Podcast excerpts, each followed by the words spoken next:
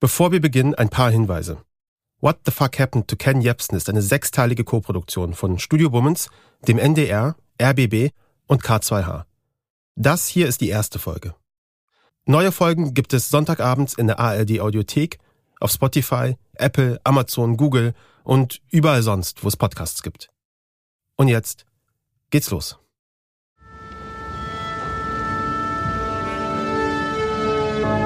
Was haben wir eine Scheißangst? Das ist Ken Jebsen. Mann, haben wir eine Scheißangst, wie das ausgeht. Jebsen ist Verschwörungstheoretiker, der wohl erfolgreichste in Deutschland. Ihr guckt ARD und ZDF und lest den Tagesspiegel und die Zeit, die euch bei jedem Krieg belogen haben. Und diesmal lügen sie alle nicht. Hier spricht er über Corona. Geh mal auf die Intensivbettenstation, da ist nichts los. Wo bleibt denn der Einsturm? Ach, der ist nicht da, weil wir so tolle Maßnahmen haben. Aha. Er vermutet eine Verschwörung der Eliten. Bill Gates ist auch ein Freund von Drosten und unterstützt den und das äh, Robert-Koch-Institut. Und Bill Gates und seine Foundation hat auch dem Spiegel äh, 2,3 Millionen gegeben. Aber sie haben natürlich keinen Einfluss auf die Berichterstattung. Das hat der Spiegel uns bestätigt. Ken Jebsen will sich nicht mehr manipulieren lassen.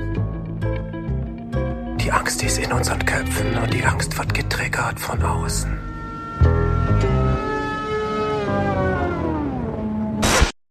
Wow, das ist jetzt aber ganz schön dark. Ich kenne Jepsen noch ganz anders. Herzlich willkommen bei KNFM, das ist die 343. Sendung. Morgen ist Weihnachten! Damals, da war er der wildeste, der wahnsinnigste, der innovativste Radiomoderator Deutschlands. Wir sind eine Live-Radio-Show. Show ist Englisch, steht für zeigen. Wir zeigen etwas. Wir haben immer Live-Publikum, wir haben immer Live-Bands, Live-Artists. Wir haben hier ähm, etwa 30 Kinder, die, als sie erfahren haben, dass sie an dieser Sendung teilnehmen dürfen und äh, dass hier etwas äh, zu essen äh, gibt, von ihren Eltern circa seit zwei Wochen auf Diät gesetzt wurden. Diese jungen Menschen haben seit Wochen nichts mehr gegessen. Und ich frage jetzt einfach mal hier in die Gruppe, habt, habt ihr vielleicht Hunger? Wollt ihr mal Kekse oder Plätzchen probieren, ja oder nein? Das war progressiv, das war kreativ. Sowas gab's einfach im Radio nicht. Kleinen Applaus, Freunde, von euch selber an euch selber. Ja! Er war der Rockstar und ich war Fan. Ken FM war unvorhersehbar, immer wieder überraschend. Das war einfach ein Ereignis. Also, was ist mit Ken Jebsen passiert? Vom geliebten Rockstar-Moderator zum vielleicht einflussreichsten Verschwörungstheoretiker Deutschlands. Einem, der sich gegen das politische System und gegen demokratische Wahlen ausspricht. Wenn Sie sich die Wahlplakate da draußen anschauen, egal von wem, wieso hängen die denn noch? Na, ich kann Ihnen das sagen. Mit ihnen kann man's machen. Man kann ihnen diese Scheiße erzählen. Sie wissen nicht, von welchem Erfolg die reden. Es gibt diese Gruppe schon, wo der Erfolg da ist, aber da gehören Sie nie dazu. Und Sie denken ernsthaft darüber nach, dahin zu gehen zu dieser Veranstaltung. Hören Sie auf damit! Sie sind daran schuld, dass das so weitergeht, weil Sie das bestätigen. Das ist McDonalds. Und wenn Sie dorthin gehen und Ihr Menü kaufen und bezahlen, spielt es keine Rolle, ob Sie es essen.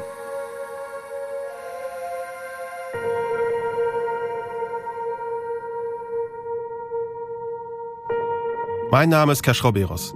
Ich bin Journalist und in diesem Podcast geht es um den Aufstieg und Fall von Ken Jebsen. Vom Star-Radiomoderator zum wohl einflussreichsten Verschwörungstheoretiker Deutschlands. Wie konnte es dazu kommen? Was treibt Ken Jebsen an? Geht es ums Geld? Geht es um Macht? Geht es am Ende nur ums Ego? Oder geht es um Hintermänner, die ganz andere Absichten verfolgen? Unsere Recherche führt uns ins Berlin der 90er Jahre, in die USA, zu den Geschehnissen rund um den Terroranschlag vom 11. September. Sie führt uns zu einem Demagogen nach Austin, Texas. Sie führt uns nach Russland, zu einer geheimnisvollen Fabrik in St. Petersburg und sie führt uns auf die Krim. Es geht um Waffennarren und Internettrolle, um Geheimdienste und WunderheilerInnen, um Neonazis, dubiose Geschäftsleute und YouTube-Millionäre. Es geht um Jepsens alternative Medienplattform, um KenFM, eine Plattform, die nach Medienberichten vom Berliner Verfassungsschutz beobachtet wird, wegen der Verbreitung von Desinformation und Verschwörungstheorien. Cui bono? Wem zum Vorteil? Eine Frage, die sich VerschwörungstheoretikerInnen auch immer stellen, weil sie eine Geschichte hinter der Geschichte vermuten. Eine Verschwörung eben. Wir drehen den Spieß um und stellen diese Frage zurück. Welche Interessen, welche AkteurInnen stehen hinter den Verschwörungstheorien, hinter Ken Jebsen und Ken FM?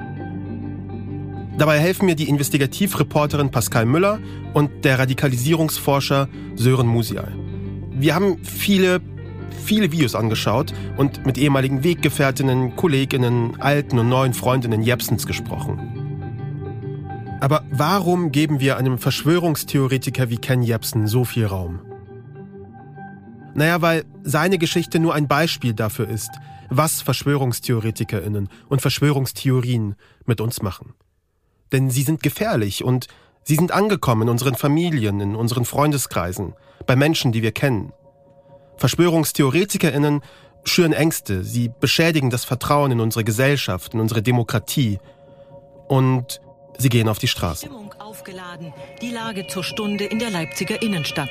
Dort sollte die Kundgebung der Querdenkerbewegung und der Gegenversammlungen der Sonntag werfen Unbekannte mehrere Brandsätze auf ein Gebäude des Robert-Koch-Instituts. Ein Sicherheitsmitarbeiter kann die Flammen aber rechtzeitig löschen. Der Staatsschutz ermittelt und Menge auf den Treppen des Reichstags. Die Demonstranten schwenken Fahnen des Kaiserreiches.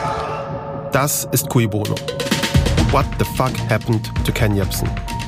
Episode 1 der Mann mit der Banane.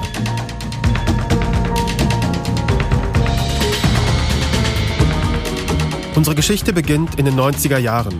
Berlin Mitte. Ein Ort und eine Zeit der Glücksritter, Scharlatane und Hedonistinnen. Was heißt sonst Schlafpflicht? Chemie kann man ja von der Steuer absetzen.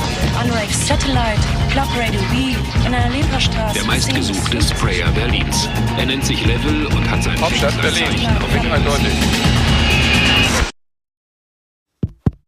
Eins, zwei, drei, ganz viele. Guten Morgen, guten Abend, gute Nacht. Das ist Frank Künster, legendärer Türsteher dieser Zeit. Berlin war natürlich Mitte der 90er the place to be, also in der ganzen Welt, weil es halt eben noch so neu, so frisch, so leer war und es da noch so viele Möglichkeiten gab. Er arbeitete in stadtbekannten Clubs und Bars, im Delicious Donuts am Hackischen Markt in Mitte, viel später dann im King Size. Es ging gar nicht um Geld und gar nicht um Klamotten, sondern eben um diese Plätze, wo kreative Leute versucht haben, einen größeren Value zu unserem Leben zu adden. Und äh, in meiner Erinnerung haben sie das oft getan und oft geschafft. Viele junge Menschen strömen nach Berlin. Illegale Clubs, Techno, Kunst. Die Subkultur blüht auf. Es gab halt unglaublich viel leere Räume und die ganze Welt hat halt das gesehen und es sind halt ich kann gar nicht sagen, wie viele, aber ich habe halt gemerkt, dass ganz viele Menschen aus Amerika, aus Italien, aus Frankreich, aus Spanien, nicht so viele Skandinavier in meiner Erinnerung, aber auch viele Engländer sind einfach so, haben sofort ihre Sachen gepackt und sind nach Berlin gekommen, um diese neuen leeren Räume zu besetzen und versuchen, alternativ zu existieren, weil es ja keine Ordnungsmacht gab. Und in dieser Atmosphäre, in diesem Kosmos, da läuft ein Typ mit einem Mikrofon durch die Gegend, das aussieht wie eine Banane. Und er interviewt die Leute. Ungelöste Geheimnisse, unmenschliche Aufgaben, unmotivierte Fragen. Ein Mann stellt sich der Herausforderung. Ken Jepsen, Reporter des Wahnsinns. So kennen ihn die meisten Leute aus den 90ern. Jepsen arbeitet als Reporter des Wahnsinns im Fernsehen. Er läuft die Berliner Straßen ab und macht die absurdesten Dinge. Dieser professionelle Kindergärtner hat sich im neuen Jahr fest vorgenommen, weniger zu arbeiten. Und jetzt ist er schon wieder mit den ganzen Kids unterwegs. Äh, schlage vor, Sie gehen einfach nach Hause und ich übernehme die Kids, ja? Sie wollen die Kids? Ja, geben Sie mir einfach dieses Kind, ja? ja. Und das andere Kind nehme ich auch noch, mich mal anfassen, ja? Genau. So, und, und, und Sie gehen nach Hause, ja? Gehen Sie einfach nach links raus. Gehen Sie nach links raus und jetzt äh, mir nach, ja? Ich übernehme das jetzt hier. Jepsen tritt selbstbewusst auf, trägt extravagante Anzüge, spitz gegelte Haare. Er ist schlagfertig und oft auch richtig witzig. Er wird wahlweise TV-Anarchist, subversiver Hofnarre oder Medienterrorist genannt. Sie sind nicht von hier, Sie kennen hier niemanden und Sie wissen auch sonst nicht, wie Sie Sein schnelles Sprechen. Überhaupt nicht. Ja, ich meine, für so etwas gibt es doch Profis, sogenannte Alleinunterhalter. Menschen, die sich mit Ihnen doch völlig allein unterhalten. Menschen, bei denen Sie gar nicht zu Wort kommen. Was kann ich für Sie? Das ist sowas wie sein Markenzeichen. Bisschen Unfug, ja? Je blödsinniger Und er kokettiert damit. Ihr denkt langsamer, als ich hören kann. Nee, ich weiß nicht, ich, ich spreche schon genauso schnell, wie ich denken kann. Manchmal verspreche ich mich, aber da habe ich mich auch vorher verdacht. Also das ist schon synchron. Ken Jebsen kommt als Keivan Sufisiawasch am 29. September 1966 in Hülz, einem heutigen Stadtteil von Krefeld, zur Welt. Er ist Sohn eines iranischen Vaters und einer deutschen Mutter. Sie lernen sich in der Studienzeit kennen. Jebsen ist der Mädchenname seiner Mutter. Sufisiawasch, zu schwer für das deutsche Publikum. In den seltenen Interviews, die Jepsen zu seiner Privatperson gibt, malt er ein schillerndes Bild von seiner Vergangenheit und Weltgewandtheit. Und es ist nicht immer ersichtlich, wo die Person Sufi Siabash aufhört und die Kunstfigur Ken Jepsen beginnt. Hier spricht er mit Annette Fleischer in ihrem Podcast Haus am See über seine ziemlich kosmopolitische Familie. Ich habe ja verschiedene Ursprungsfamilien, die befinden sich äh, verteilt auf diesem Globus und deswegen ist mein Kontakt sporadisch. Meine Mutter sitzt, lebt in Süddeutschland, da habe ich kaum Kontakt. Mein Vater wohnt in Teheran, da habe ich noch weniger Kontakt. Dann habe ich noch verschiedene Verwandte, die sitzen in Südamerika. Dann habe ich Verwandte in äh, Haifa, dann habe ich Verwandte in Hongkong. Das ist alles schwierig. Sein Vater sei irgendwann zurück in die Heimat, nach Teheran. Er habe die Familie verlassen. Da sei Jepsen gerade mal sechs Jahre alt gewesen. Seine Schullaufbahn habe er in Baden-Württemberg absolviert, auf der Waldorfschule, sagen uns zumindest zwei Gesprächspartner. Also Ken Jepsen habe ich getroffen zum ersten Mal im Jahr Frühjahr 91. Da war ich Praktikantin bei Radio Neufunkland. Das ist Susanne Stichler, Fernsehmoderatorin, ARD Nachtmagazin, Brennpunkt, Extra.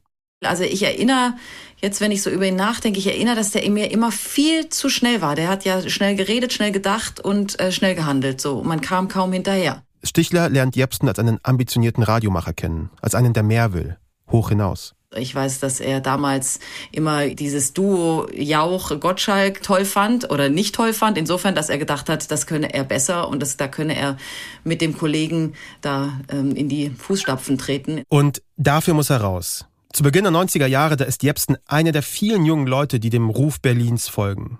Mit Anfang 20 ist dieser Keks, wie er sich nennt, plötzlich da in dieser Stadt der unbegrenzten Möglichkeiten. Anfangs noch, da arbeitete er für Radio for You und dann für Radio Fritz vom späteren RBB.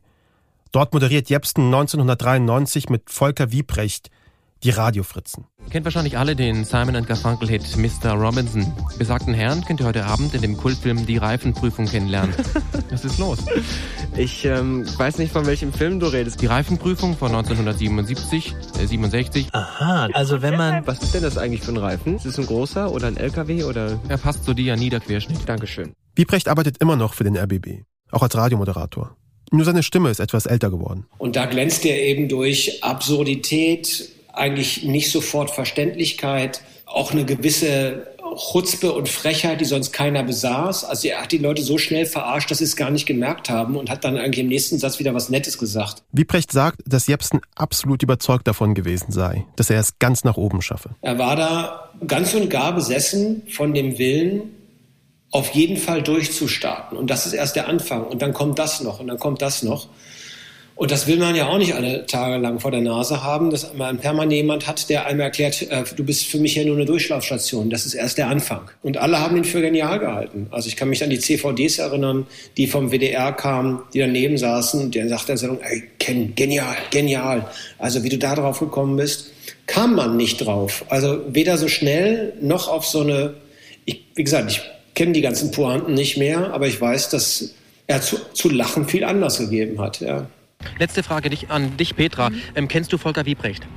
Äh, ich glaube, da, den hast du gerade erwähnt. Das ist derjenige, der dir immer so gerne dazwischen redet. Genau. Ähm, okay. Äh, es war wirklich äh, vielen Dank. Also es war Fast ein Jahr lang arbeiten sie zusammen. Dann wechselt Jepsen zum Fernsehen, zum ZDF, 1994.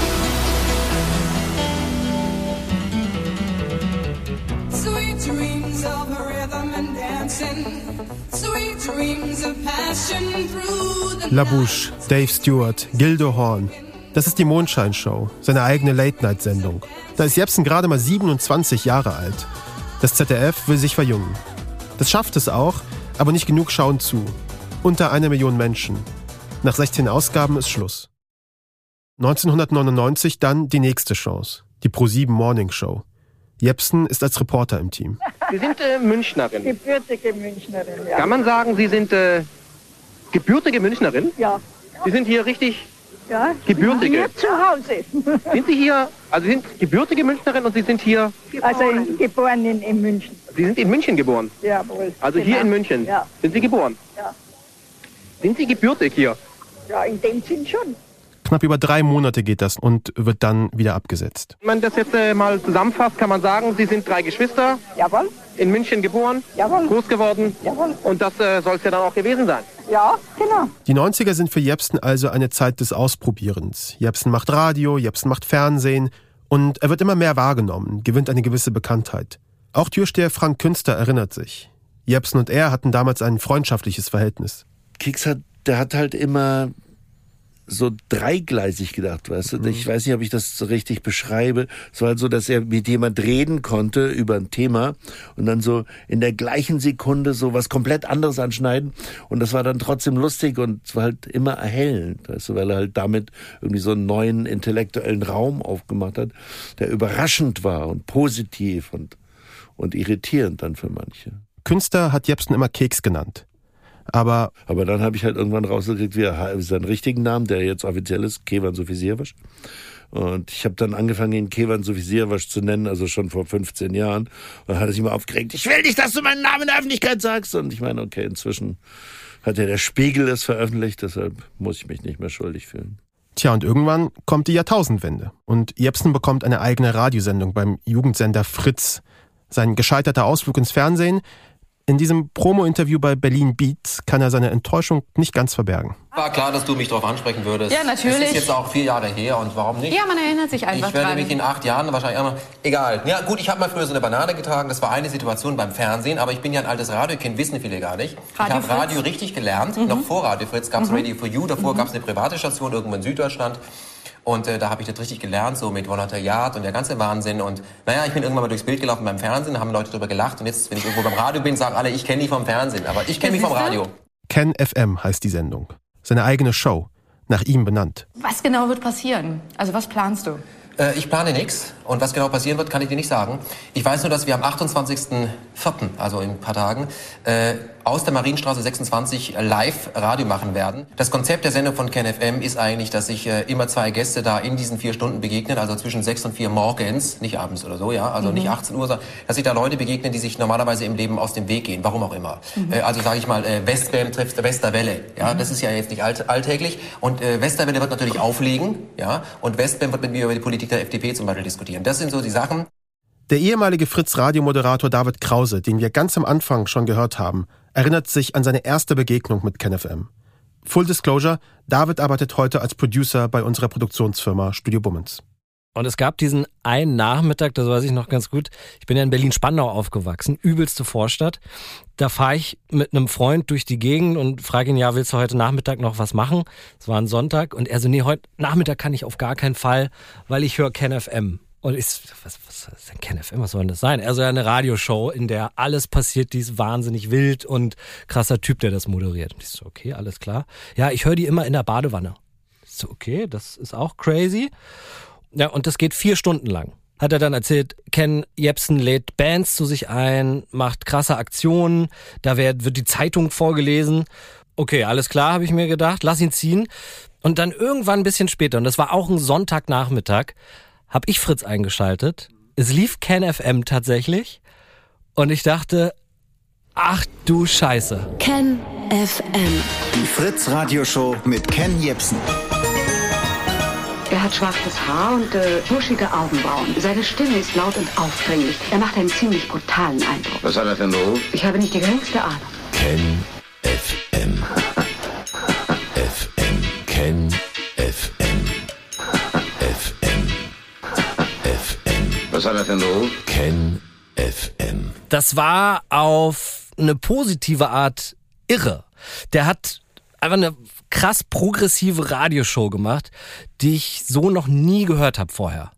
Die Show war live, sie war voller, ich sage jetzt mal Stunts, man hörte immer geile Musik, die man sonst auch nirgendwo anders im Radio bekommen hat und Jepsen hat sich selber durch diese ganze Sendung gejagt, schon fast manisch. Es war dann witzig, es war eben unvorhersehbar, sowas gab es vor allen Dingen im öffentlich-rechtlichen Radio. Gab es das nicht. Es gab dann beispielsweise auch diese eine Rubrik. Die Presse schlau. Mit Hans-Günther Meyer. Hans-Günther Meyer ist in the house und das ist sein Applaus. Da hat er sich diesen einen Zeitungsverkäufer eingeladen, den er irgendwo mal am Hauptbahnhof aufgegabelt hat. Jepsen hat dann die Schlagzeilen von Zeitung vorgelesen und hat ihm dazu Fragen gestellt. Wir sind bei der Bildzeitung vom letzten äh, auch 30. Freitag. September. Hier lese ich folgendes, eine Schlagzeile, die mich ein bisschen, ein bisschen gewundert hat. Deutscher Auswanderer löscht seine Familie aus. Und da reißt die Schlagzeile ab. Ähm, die Frage ist ja, deutscher Auswanderer löscht seine Familie aus. Aus Versehen? Ja, ich weiß es nicht. Ich würde sagen, das ist ein Familiendrama wieder gewesen. Er ist ausgewandert, hat- wollte sich da irgendwas aufbauen und das hat nicht so geklappt, wie er es wollte. Es kann aber auch Familientragödien geben und dass es da zum Streit gekommen ist. Man weiß es also nicht. Ich weiß noch, eine Schlagzeile war irgendwie ein Tierarzt im Zoo wird von einem Eisbären angegriffen. Und Ken hat dann gefragt, glaubst du, der Eisbär hat diesen Arzt aus wissenschaftlichen oder aus persönlichen Gründen angegriffen? Und da sind wir bei der Frankfurter Rundschau vom letzten Montag. Hier lese ich Terrorverdächtiger Floh. Was kann ein einzelner Floh denn ausrichten? Hans Günther. Ja. Bildzeitung. Hier lese ich Messerattacke in der Grundschule. Ganz ehrlich, äh, sind automatische Waffen so wie in Amerika für deutsche Schüler einfach unerschwinglich? Und am Ende hieß es dann immer, Also so genau. weiß das keiner. Und manchmal mitten in der Rubrik hat er auch einfach Höreranrufe entgegengenommen, weil, ja, why not? Ging halt alles. Wir haben gerade einen Hörer in der Leitung. Hallo, wer ist da? Hallo? Hallo? Ja? Ich wollte einen ähm, Vorschlag machen für die Diskussion. Das ist super. Was ist das für ein Vorschlag? Ähm, Freundschaft zwischen Linken und Nazis. Freundschaft zwischen Linken und Nazis, ja? Genau. Und da soll Pro und Contra da sein. Wer soll dafür sein, wer soll dagegen sein? Ähm, ich würde sagen, du bist dafür Ich bin und dafür. Sonja ist dagegen. Okay, ich sag Pro und Sonja ist Anti. Noch eine Frage zu Jim Crouchy, Photographs and Memories, dem US-amerikanischen Künstler? Äh, nein. Gut, wollte nur sagen, weil der ist schon tot. Egal, wir machen mit der Presseschau weiter, ja? Ja. Danke, bis dann, ciao. Jedenfalls habe ich ihn auch immer gerne gehört, weil er neue Bands in die Sendung eingeladen hat.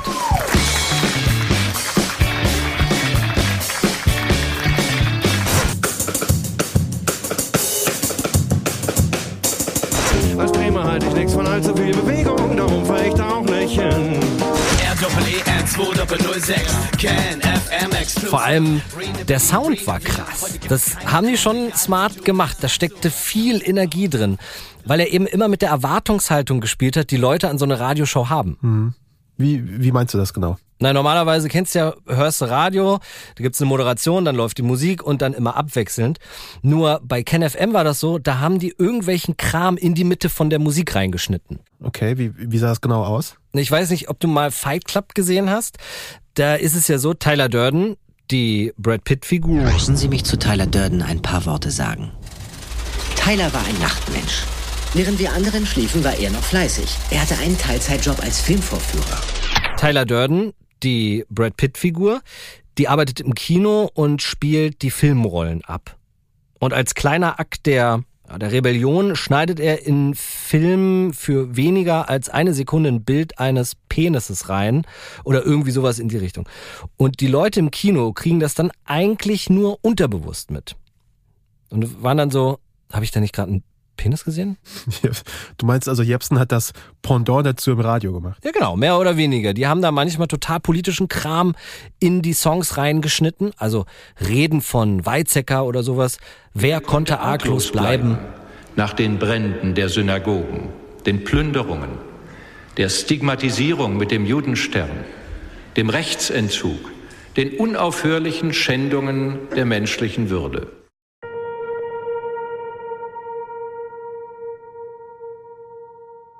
Es klingt ja schon ein wenig nach Agitation, nach Agitpop. Ja, das war auf jeden Fall eine Irritation. Und die haben sich im Laufe der Zeit gehäuft. Meine erste Begegnung war ein Riesenglücksfall für mich. Ken Jebsen war für mich ein Idol meiner Kindheit. Das ist Stefan Ritter. Zuerst wie David Jepsen-Fan. Dann ab 2001 Jepsen-Mitarbeiter. Und von 2002 bis 2005 sowas ähnliches wie der Chefredakteur und verantwortliche Produzent von KenFM. Ich habe den Programmablauf quasi gemacht, weißt du? Also diese vier Stunden, was kommt zu welcher Zeit irgendwie. Also sprich, äh, wann sind die Nachrichten, wann ist dieses Interview, wann machen wir Action, wann ist Liveband und, und, und. Und das Ganze zu koordinieren war schon nicht ohne. In den ersten Monaten senden sie noch Samstagmorgens zwischen 6 und 10 Uhr.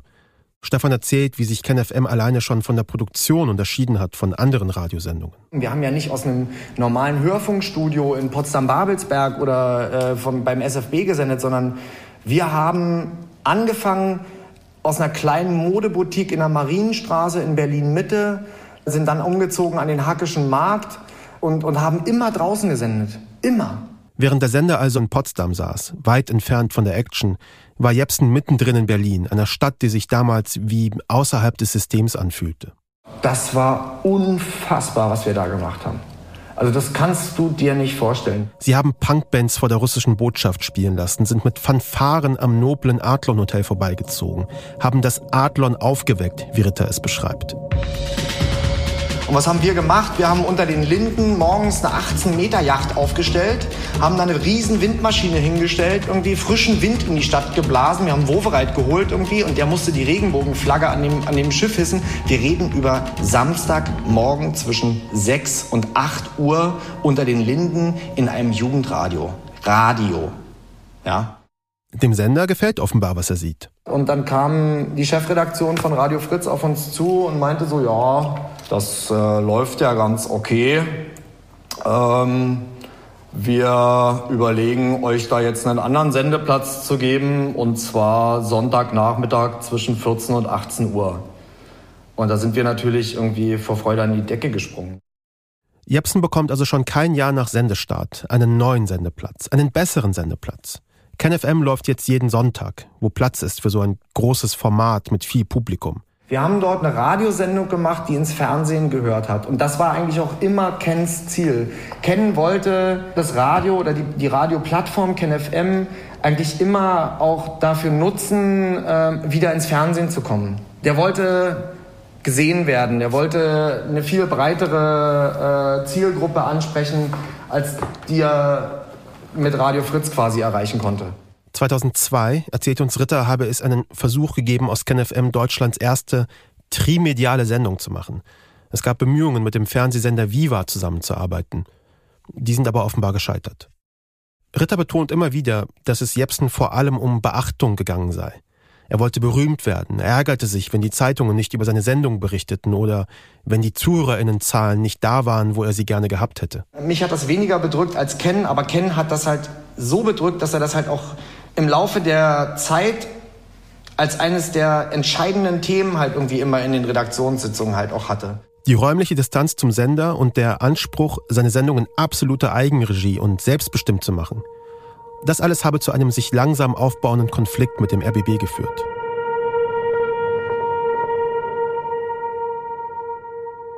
Ein damaliger RBB-Mitarbeiter bestätigt uns diesen Konflikt zwischen Jepsen und dem Sender, will aber namentlich nicht genannt werden. In der Regel klappte dieser Austausch sehr gut mit allen Kollegen, die auch eigene Sendungen hatten, ähm, die auch diese redaktionelle Freiheit hatten.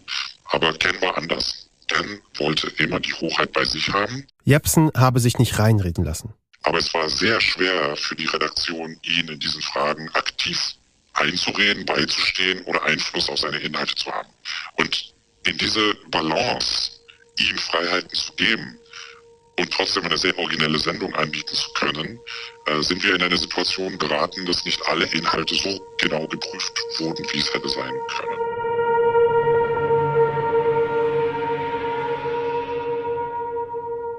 Der entscheidende Todesstoß für KenFM war meiner Meinung nach der, dass Radio Fritz gesagt hat, ähm, wir sind nicht mehr bereit, irgendwie die Kosten für die Außensendung, die wöchentlich irgendwo draußen in Berlin und Brandenburg stattfindet, zu übernehmen. Das war 2003. Da war die Sendung gerade mal zwei Jahre on air. Sondern ihr kommt jetzt schön in unser Studio, da haben wir ja alles irgendwie, da, da kostet das nicht so viel Geld irgendwie und wir sparen die Leitungskosten. Und dass er das machen musste, das hat ihm einen unglaublichen Rückschlag irgendwie äh, gegeben. Und ähm, so ging das quasi einher, dass äh, nicht nur irgendwie weniger Publikum kam, irgendwie, sondern dass die Gäste auch uninteressanter wurden. Ähm, er immer verbitterter wurde irgendwie. Das ist, man hat gemerkt, er wurde immer saurer. Es seien weniger Leute in die Sendung gekommen. Das Promi-Niveau sei von A auf B auf C und irgendwann dann auch auf D, E, F gesunken. Und damit fingen die Konflikte so langsam an. Was wie ein Sprungbrett sein sollte, wird von Jahr zu Jahr immer mehr zu einem Abstellgleis.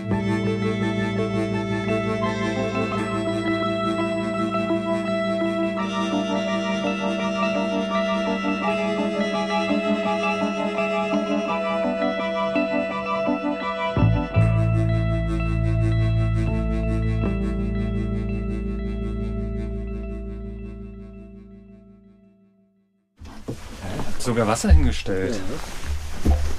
Okay. Das ist Christian Pfeiffer.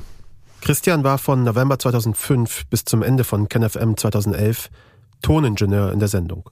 Full Disclosure, jetzt arbeitet er als Toningenieur bei unserer Produktionsfirma Studio Bummens. Wir haben auch schon mal an einem anderen Projekt zusammengearbeitet. Ich will von Christian wissen, wann er damals diese zunehmenden Provokationen von Jepsen als kritisch wahrgenommen hat. Als Jepsen anfing, immer politischer zu werden. Und ähm, der hat ja viele verrückte Aktionen gemacht. Aber ich glaube, parallel dazu, dass der RBB gesagt hat, komm, wir supporten die Sendung nicht mehr so doll. Also, dass er das Gefühl bekam, sie wollen ihn verstecken. Sie wollen ihn aus dem Rampenlicht ziehen.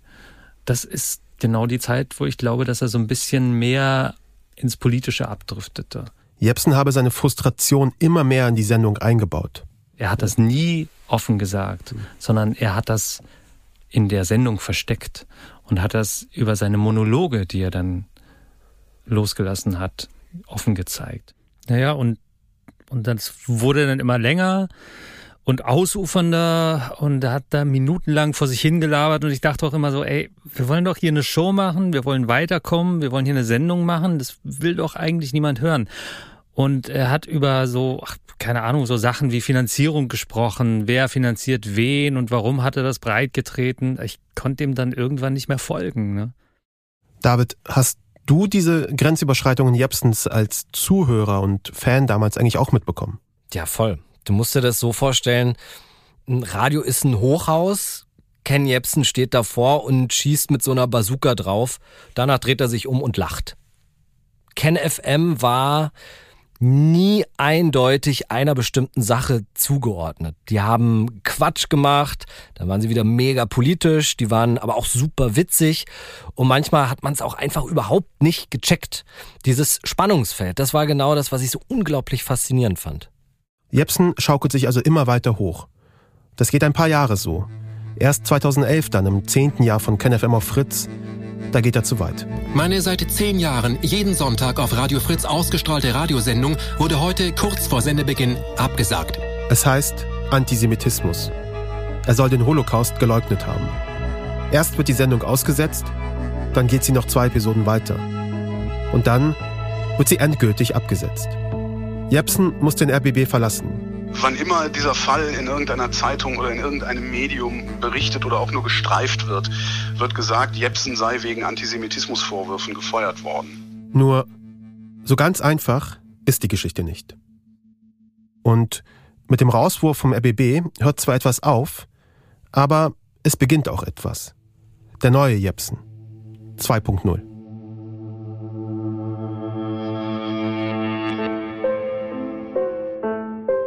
In der nächsten Episode von Cui Bono, What the Fuck Happened to Ken Jebsen.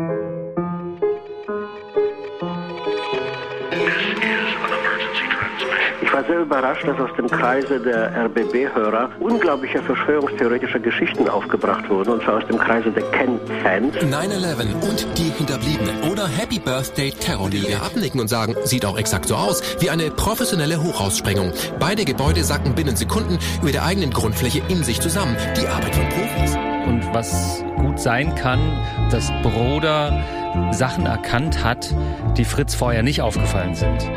Nämlich sein Hang zu Verschwörungstheorien. Schluckst du die blaue Kapsel, ist alles aus. Du wachst in deinem Bett auf und glaubst an das, was du glauben willst.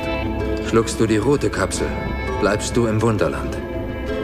Und ich führe dich in die tiefsten Tiefen des Kaninchenbaus.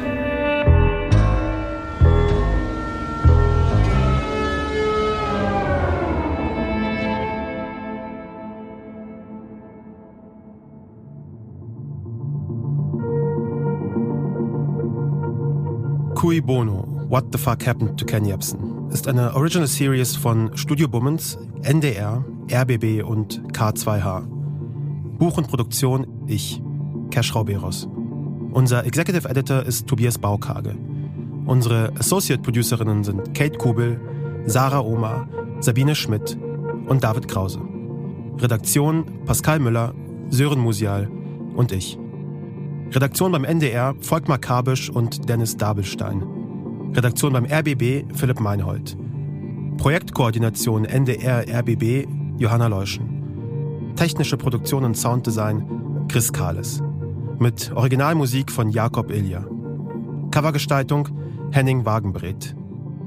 Ein besonderer Dank an Chris Collett vom RBB-Archiv. Unsere Executive Producer sind von Studio Bummens Tobias Baukage, vom NDR Norbert Grundei, vom RBB Robert Skopin und von K2H Moritz Hohenfeld. Falls es euch gefallen hat und ihr keine weiteren Folgen verpassen wollt, freuen wir uns, wenn ihr diesen Podcast abonniert und weiterempfiehlt. Danke fürs Zuhören. Bis zum nächsten Mal.